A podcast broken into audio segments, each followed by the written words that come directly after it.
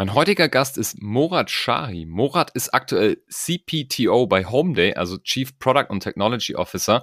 Wir haben viel über die Immobilienbranche und auch wie Technologie und Plattformtechnologie die Immobilienbranche jetzt unterstützt. Da es aber trotzdem immer noch ein People-Business ist, sieht er das auch in mittelfristiger Zukunft immer noch mit Immobilienmaklern. Mehr dazu gibt's gleich im Podcast. Er war unter anderem auch Chief Technology Officer bei Foodspring, kennt also auch den Food-Bereich, auch mit dem Fitness-Hintergrund und auch bei Best Secret, also auch noch Fashion.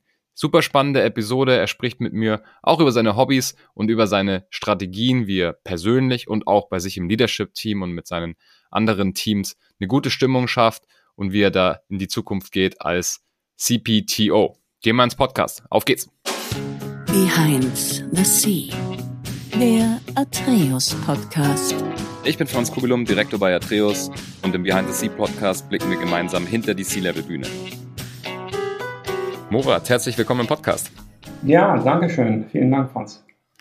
Du bist aktuell Chief Technology und Chief Product Officer bei Homeday, hattest aber noch andere C-Level-Positionen. Schauen wir uns gleich an, wie du da hingekommen bist. Stell dich doch mal kurz vor und erklär uns auch kurz, was Homeday macht.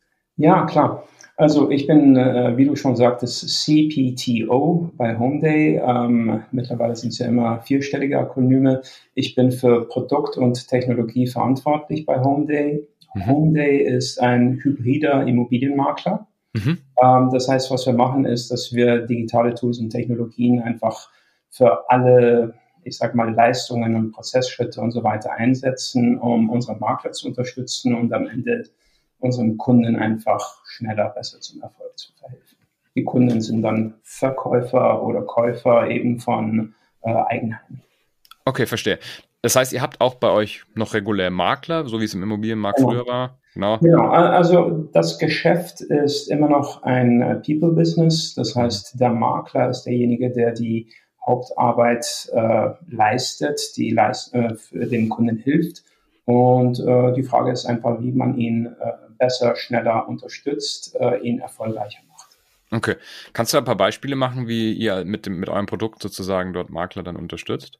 Klar, einmal geht es um alles, was die Akquise ist, also von Verkaufsinteressenten. Das ist äh, bei uns rein digital. Das heißt, äh, da wird Online-Performance-Marketing eingesetzt, mhm. damit wir eben äh, Interessenten, also Leute, die entweder tatsächlich jetzt verkaufen möchten oder eben vielleicht drüber nachdenken, einfach mhm. erstmal äh, zu unserer Webseite bringen und äh, informieren können. Da setzen wir Tools ein wie äh, schnelle Bewertungen für so für das Eigenheim oder mhm. eben auch für Leute, die vielleicht kaufen möchten, äh, Tools, mit denen sie verstehen können, äh, was würde das, was ich suche, kosten? Kann ich mir das leisten? Und, so. ah, und dann okay. natürlich äh, gibt es dann die Tools, die operativ für unsere Makler relevant sind, sobald ein Lead da ist, damit man äh, quasi den Kunden kennenlernt, qualifiziert, besser versteht, was da für eine Immobilie ist ähm, und dann bei der Bewertung und später dann in den anderen Schritten, die mit dem Verkaufs- und Vermarktungsprozess zu tun. Verstanden. Ja, das ist natürlich eine sehr spannende Branche. Du hast schon gesagt, es war, ist und war, ist ein People-Business. Siehst du das irgendwie in naher Zukunft oder vielleicht auch in mittel, mittelfristiger Zukunft, dass das komplett digital nur noch läuft? Ähm, also nicht insgesamt. Natürlich gibt es Themen, ähm, wo man eine vollständige Digitalisierung sich vorstellen kann. Aber ich glaube nicht, dass es Sinn macht, den Makler vollständig zu ersetzen, also den Menschen davor mhm. vollständig zu ersetzen. Es gibt sicher Kunden, die sagen, ich möchte diesen Prozess komplett selber machen und die sind dann natürlich an Self-Service-Tools mit welcher Art von Features und möglicherweise KI und anderen Möglichkeiten interessiert. Aber in Deutschland ist das schon ein sehr, sehr kleiner Markt mhm. und hier haben wir die Erfahrung einfach gemacht, dass die Leute immer noch an die Hand geführt werden möchten, weil so ein Kauf oder so ein Verkauf halt nicht wie eine Amazon-Bestellung jede Woche passiert, sondern einfach ein, zweimal vielleicht im Leben passiert. Okay, sehr interessant. Zumal ja unsere Zielgruppe nicht die professionellen Investoren sind, die vielleicht sowas als Transaktion häufig das stimmt, das stimmt. Ja. Was siehst du denn so oder mit was für Trends beschäftigt ihr euch gerade so für vielleicht, vielleicht auch neue Produkte in Zukunft? Schaut ihr euch auch viel KI an und solche Themen? Das tun wir. Ähm, ich glaube, jeder muss sich das momentan angucken. Mhm. Ähm, da will ich uns jetzt gar nicht als Exoten hinstellen, sondern ähm, wie alle anderen schauen wir uns die Möglichkeiten an. Also wir haben natürlich in der Vergangenheit all diese Themen wie Data-Driven und dass man die Customer Experience und die Personalisierung vorantreibt, auch angeschaut. Und äh, jetzt seit ein paar Monaten, seit einem halben Jahr, beschäftigen wir uns auch mit KI. Wie können wir da effizienter werden? Wie können wir gewisse Sachen entweder schneller machen oder die Last für unsere Mitarbeiter reduzieren, dort wo so wiederholbare Tätigkeiten sind und wo es datengetrieben mit der KI funktionieren kann. Und äh, ansonsten gibt es natürlich dann äh, mittlerweile so viele Möglichkeiten, dass wir nicht alles selber stemmen können, sondern wir arbeiten mit Partnern zusammen auch, um auch einzelne Tools da vielleicht zu integrieren. Und da gibt es dann auch immer wieder Innovationen. Mhm. Sehr, sehr cool, ja. Auch, äh, dass man gegebenenfalls sogar mit äh, so einem, ich sage mal, Smartphone mit LIDAR-Funktion wie das iPhone mhm. eben auch äh, Gebäude scannen kann, also Gebäude letztendlich die Wohnung oder die Einheit scannen kann, 3D-Modelle mhm. erstellen kann, das dann für die mhm. Visualisierung verwenden kann oder für die Abmessung das ist ja ein sehr interessantes Beispiel, ja. Da würde ich mich auch drüber freuen. über das so sehr, sehr cool, ja. Ja, ich glaube auch, also wie du schon gesagt hast, jeder muss sich damit beschäftigen. KI ist ja gerade so ein trendiges Thema. Mhm. Was genau KI ist, ist da auch um, teilweise nicht so ganz sauber, äh, glaube ich, um, umrahmt. Ja. Aber ähm, solange man, glaube ich, jetzt erstmal sich als Mensch damit beschäftigt, wie kann mir das helfen in meinen täglichen Tasks, macht man, glaube ich, den Übergang dann vielleicht dorthin, wo die Leute ja eigentlich immer mhm. drüber reden, dass KI alles übernimmt, glaube ich, auch flüssig und ja, sauber mit. Ich glaube, das, was du sagtest jetzt gerade mit, äh, wie ich das als Mensch verstehen kann, ist mhm. sehr, sehr relevant. Es geht ja auch um Vertrauen in die Technologie. Das heißt, mhm. wenn wir Tools geben, egal ob es an unserem Makler ist oder eben ja. Tools, die in, im Kontakt, im Austausch mit dem Kunden eingesetzt werden, ist Transparenz und Vertrauen einfach wahnsinnig wichtig. Ähm, letztendlich geht es ja, wie gesagt, um größere Investitionen für unsere Kunden und das hat viel mit Vertrauen zu tun und nicht also nur in die Person, sondern auch in diese Prozesse und auch in mhm. diese digitalen Systeme, die da zum Einsatz kommen. Ja. Und, ähm, ja. ja. ja. Schauen wir uns mal an, wie du da hingekommen bist. Also wie bist du eigentlich in den Product- und Technologiebereich gekommen? Wie hast du es ins C-Level geschafft? Erzähl uns mhm. mal, wo bist du aufgewachsen und zu Stuttgart? Ich bin äh, zwar im Iran geboren, bin aber in München aufgewachsen und äh, so als äh, Teenager in den 80er Jahren habe ich natürlich auch Programmierung als Hobby gehabt, also C64 cool. und andere ähm, Homecomputer in der Generation. Und ähm, so bin ich eigentlich irgendwann mal dazu gekommen, aus meinem Hobby eben auch meinen Beruf zu machen. Ich habe äh, Mathematik studiert an der TU und äh, musste auch äh, mein Geld selber verdienen und ähm, in den späten 80ern ähm, und frühen 90ern irgendwann mal, als sogar Windows dann da war, war das mhm. so eine Art äh, Bonanza für Leute, die programmieren konnten, um aus dem Hobby Geld zu verdienen. So bin ich also in die Entwicklung gekommen, habe ein Startup mit ein paar Freunden aufgebaut, ähm, schon zu Studienzeiten angefangen. Da hieß es noch nicht Startup natürlich. Mhm. Und, ähm, und daraus hat sich dann alles ergeben, weil ich habe irgendwann mal festgestellt, ich bin ein okay-Entwickler, aber besser an dieser Schnittstelle zwischen Technologie und Business, also in dem Fall unserer Kunden, für die wir mhm. Softwareprodukte entwickelt haben. Und bin dann so schrittweise ähm, weg von Hands-on-Softwareentwicklung hin zu Projektmanagement, Produktmanagement, halbtechnische Rollen, die rund um der Technologieorganisation relevant waren und ja, und irgendwann mal war es dann so Teamaufbau dann ähm, und dann IT-Director-Positionen in späteren mhm. Rollen, dann teilweise dann auch in den nächsten ja. Firmen und so Richtung Leadership-Rollen. Cool, okay.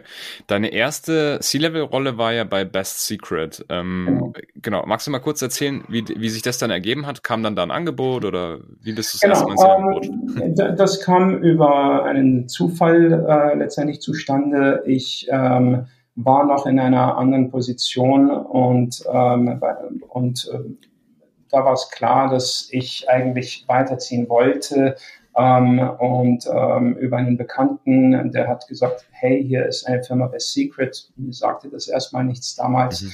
Ähm, und die suchen jemanden wie, wie dich. Und ich dachte, Mode, das bin nicht ich. Also wie passt das mhm. eigentlich zu, zu, zu mir?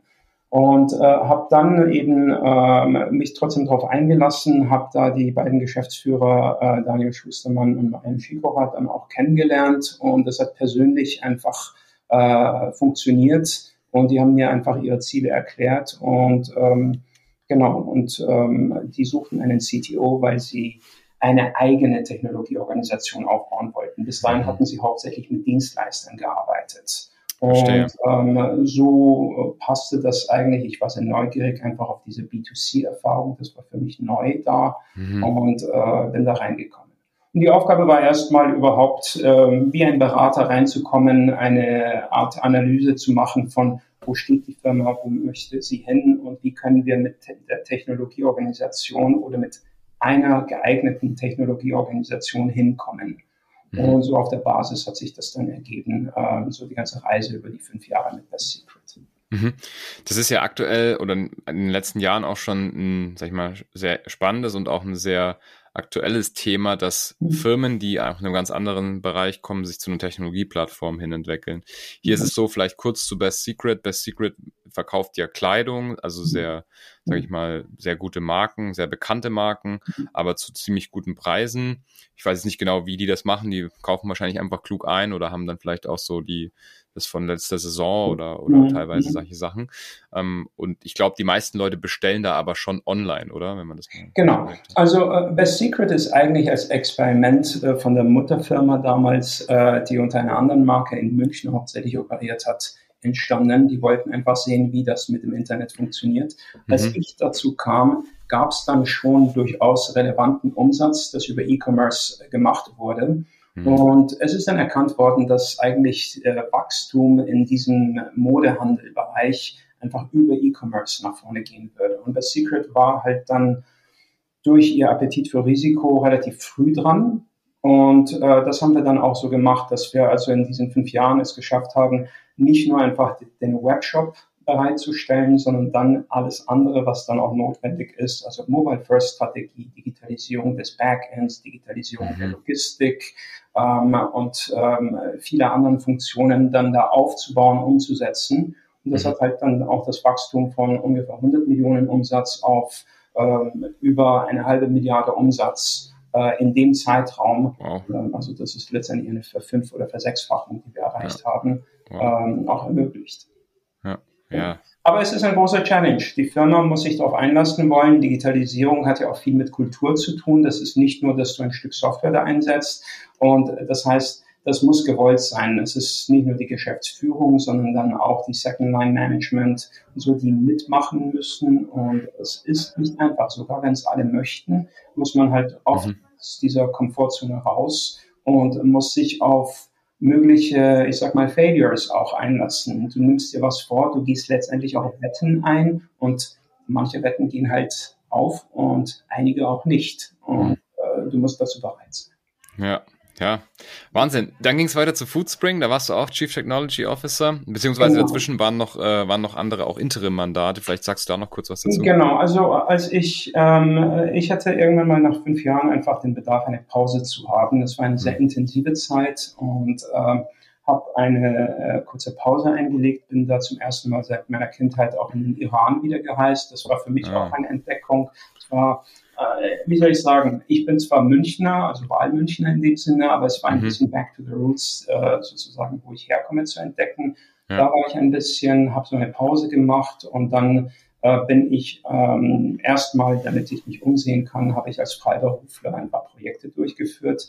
In dem Fall äh, war das ähm, über Bekannte, habe ich geholfen, da ähm, meine E-Commerce und Digitalisierungserfahrung aus der Best Secret Site, quasi mhm. ähm, B2B-Unternehmen, die erst damit anfangen, ähm, so als Beratung und als Input mitzugeben. Das war sehr, sehr interessant, aber es war etwas, wo ich gesehen habe, für mich ist also rein als Berater unterwegs zu sein, ähm, nicht das, was mich wirklich erfüllt. Ich möchte gerne mit einer Organisation die nicht nur die Ideen entwickeln, sondern auch dann das umsetzen und auf die Straße bringen können, was reißen. Und das ja. kann man letztendlich nur, wenn man in der Organisation ist, nicht wenn man von außen einfach ähm, ja. übergangsweise berät. Das verstehe ich, ja. Magst du kurz mal ähm, was sagen? Wie ist denn die Technologiewelt und generell so die Digitalisierung im Iran? Also, wenn du ja herkommst. Im Iran, das ist sehr interessant. Ähm, ich bin da ähm, erstmal angekommen und äh, das ist natürlich erstmal augenscheinlich ein, äh, sag ich mal, äh, ein Land, das noch ein bisschen hinterherhinkt, weil der Flughafen ist weniger luxuriös und mhm. es ist alles etwas einfacher. Die ja. Straßen und Autobahnen sind halt ein bisschen weniger entwickelt als in Deutschland mhm. und so. Und dann stellst du sehr schnell fest, alles ist digital dort. Mhm. Alles ist digital. Payment ist digital, ähm, äh, Taxis rufen ist digital, Essen bestellen ist digital, die gesamte Verwaltung und die Regierung ist digital. Und das ist jetzt einerseits sehr modern, andererseits ist es sehr abgekapselt, weil ja ein Embargo existiert. Das heißt, die haben quasi so ein abgeschottetes System und es ist natürlich jetzt auch äh, nicht ein offenes, freies Land. Ja. digital geht dann in beiden Richtungen. Man kann dann natürlich damit auch sehr vieles kontrollieren, sehr vieles mhm. monitoren. Und äh, das hat man letztendlich auch bei den Unruhen in den letzten Jahren dort gemerkt, ähm, dass die Regierung auch einfach auch entscheiden kann, wir schalten das Internet ab ja. oder wir filtern alles. Und mhm. äh, das hat dann ganz krasse Auswirkungen. Also insofern, ähm, Digitalisierung ist nicht alles. Es muss richtig eingesetzt werden und es muss mhm. auch Checks and Balances geben. Mhm, Zum Glück ja. haben wir hier eben einen anderen Ansatz. Mhm.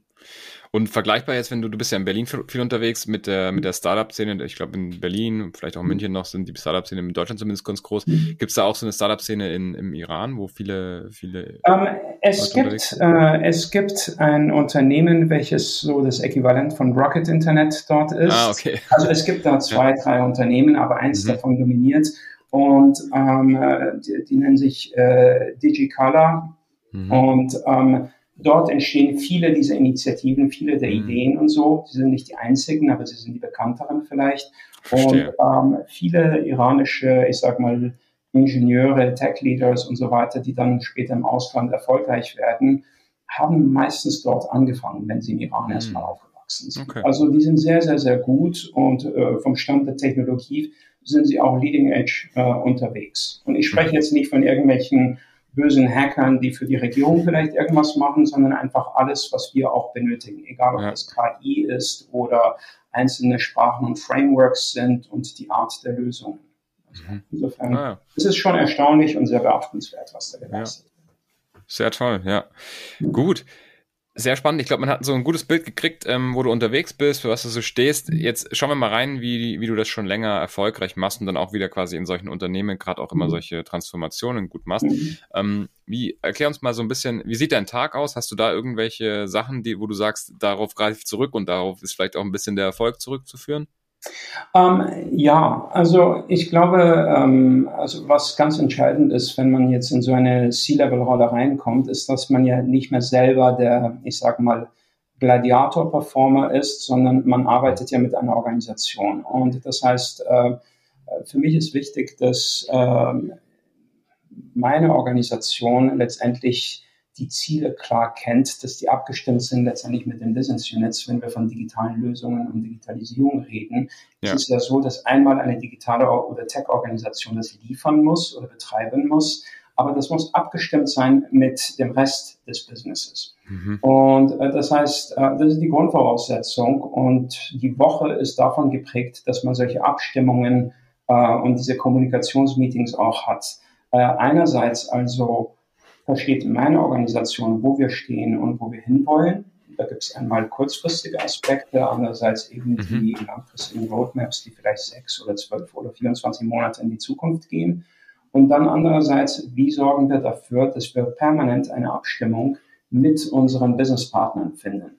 Ob das jetzt Showfixes sind, die dafür da sind, was wir in den nächsten sechs Wochen noch liefern werden, oder eben auch äh, dann die Abstimmungen, um dann das, was längerfristig ist, ähm, eben vorzubereiten, zu analysieren, Konzepte zu entwickeln, Optionen zu entwickeln mhm. und äh, dann die abzustimmen, also an der Roadmap zu arbeiten.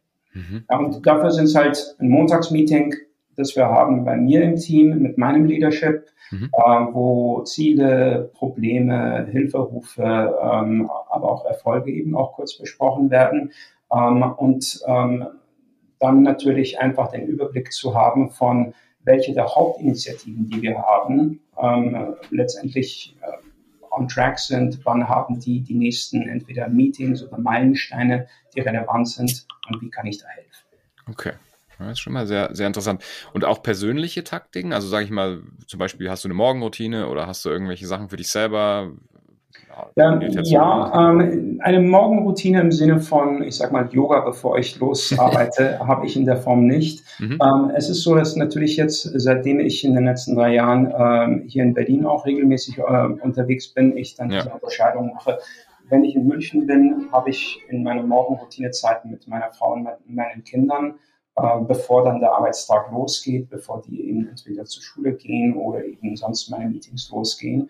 Ähm, was ich aber auch mache, ist, dass ich ähm, äh, eigentlich probiere, mindestens jeden zweiten Tag eine Stunde entweder Spaziergang oder etwas anderes einzubauen, wo ich meine mhm. Gedanken sortieren kann. Weil ah, okay. du hast so viele Themen, die musst du auch irgendwann mal sortieren und abarbeiten können, auch ja. im Kopf. Und ähm, da hilft mir persönlich, dass ich so eine Stunde mal Ruhe habe, ähm, mhm. einfach nur gehe, nachdenke.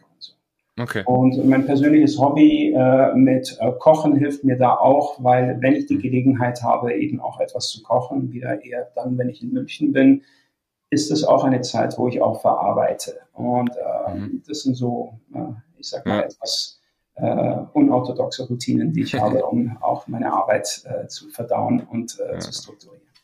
Ja, das, ich finde das ganz wichtig, das Thema, dass man halt einfach mal auch nichts hat, also nichts konsumiert, kein Meeting, nichts anschaut, nichts liest etc., mhm. einfach mal geht und, und, denkt sozusagen. Das ist ja immer, wird ja immer seltener, dadurch, dass man so viele mhm. Möglichkeiten hat.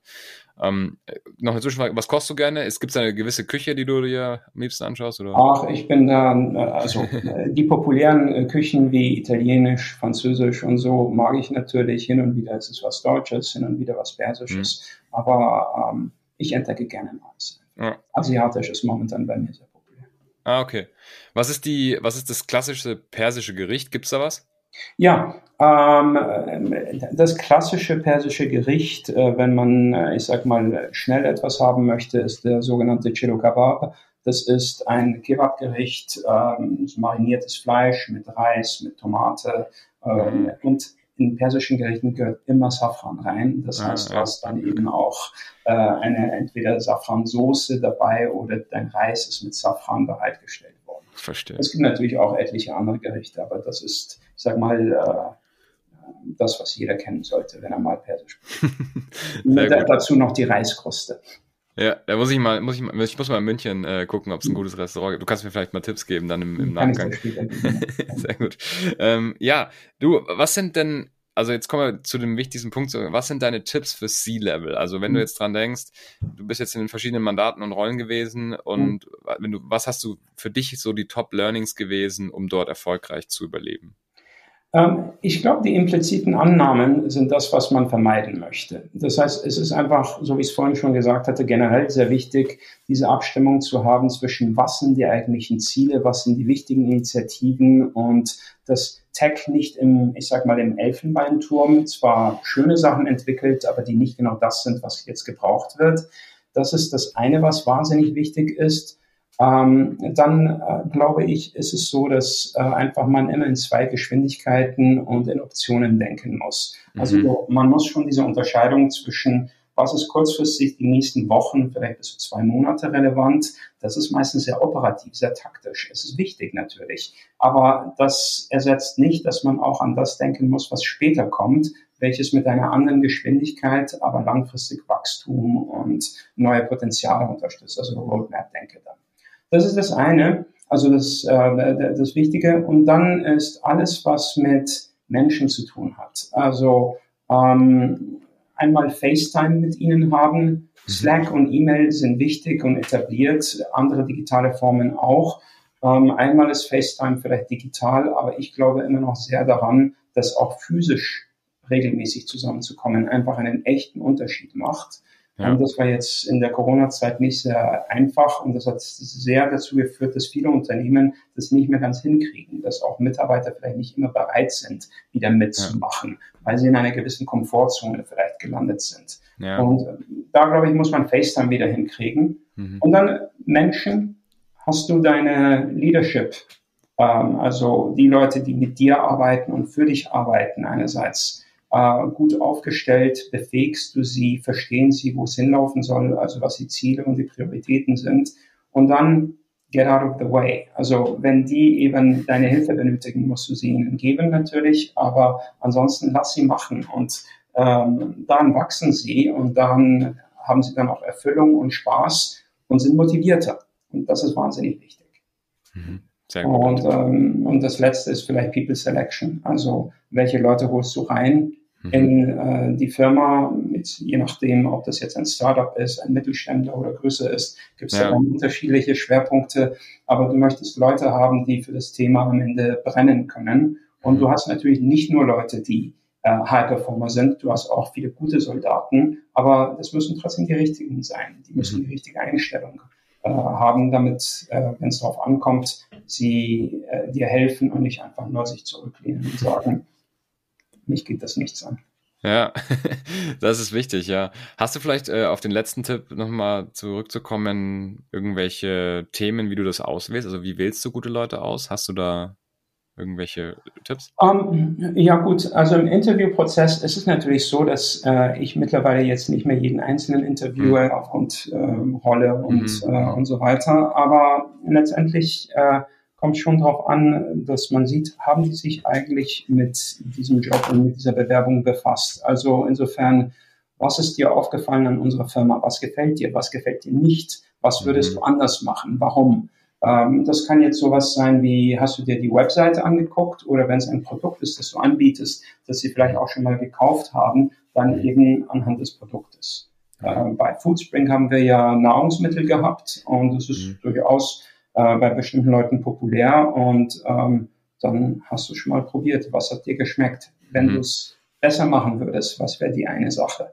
Mhm. Ähm, und äh, das sagt dir was aus über die Person, über deren Denke, über wie sehr sie sich mit etwas auseinandersetzen, aber auch speziell mit dem, was du machst. Mhm. Das ist ein guter Tipp. Ja, kann man so stehen lassen. Noch drei Fragen, bevor wir äh, schon am Ende sind. Was wolltest du mal werden, als du ein kleines Kind warst?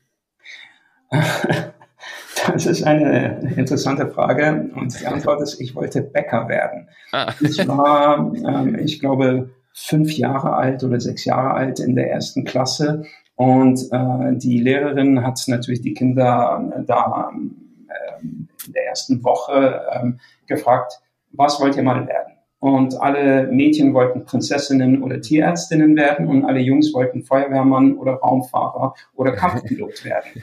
Und ich sagte, ich möchte Bäcker werden, weil ich einfach so ähm, auf Essen fokussiert war. Aber ich wollte ein Bäcker werden, der warmes Brot bis zur Haustür liefert. Also ähm, diese Startup-Denke war da auch schon anscheinend irgendwo vorhanden. Ähm, jetzt bin ich nicht Bäcker geworden, aber bin trotzdem nicht unglücklich. Absolut, ja. Und äh, wie gesagt, backen kannst, machst du ja in der Freizeit dann vielleicht auch ganz, mhm. ganz gut. Sehr interessant. Was darf auf keiner guten Party oder auf keiner guten Veranstaltung fehlen? Ähm, ich würde sagen Musik. Und ähm, ich glaube, Essen und Trinken bringt die Leute zusammen. Insofern auf einer Party ist es so ein Glue. Jetzt kannst du das Ganze mit oder ohne Alkoholiker machen oder mit oder ohne gesetztem Essen machen. Aber das bringt Leute zusammen. Das ist Kultur, das ist so, sage ich mal, noch so eine, äh, ein Urthema der Menschen. Das ist stimmt, ja. Ja, super spannend. Wie kann man dich erreichen, wenn man dir in Austausch treten möchte? Ähm, gerne über LinkedIn, äh, mein Profil, ansonsten auch gerne per E-Mail einfach an äh, moratks.gmail.com und ähm, dann gehe ich gerne auf Fragen ein oder können in Kontakt treten. Sehr cool. Werden wir natürlich auch unten in die Show Notes vom Podcast verlinken und wer eine Intro braucht, kann natürlich auch jederzeit mir einfach direkt schreiben. Dann äh, stelle ich euch einander vor. Sehr, ja. sehr cool. Moritz, es hat sehr viel Spaß gemacht. Ich habe sehr viel gelernt und ähm, es waren interessante, sag ich mal, Impulse und auch sehr, sehr interessante Strategien und Tipps. Danke dir. Danke dir, Franz, auch für das Gespräch. Hat mir auch viel Spaß gemacht. Wunderbar. Ja, wer jetzt auf jeden Fall noch dabei ist, unbedingt eine Bewertung dalassen für den Podcast und gerne auch den Kanal abonnieren. Spotify, Apple, da sind natürlich die meisten unterwegs. Da geht es ganz einfach. Haken setzen, plus klicken. Schon kriegt ihr wöchentlich die neuesten C-Level Manager und Managerinnen in den Feed. Wer sich für Executive Search interessiert oder auch für Interim Management und wie man das bei dir im Unternehmen einsetzen kann, dann auch gerne mal bei atreus.de vorbeischauen oder auch einfach am besten mir direkt schreiben, dann können wir mal einen kurzen Austausch machen können abstecken, ob es da vielleicht eine gute Lösung für die einzelnen Probleme gibt. Murat, vielen Dank und schönen Tag dir noch. Ciao. Danke, dir auch. Tschüss.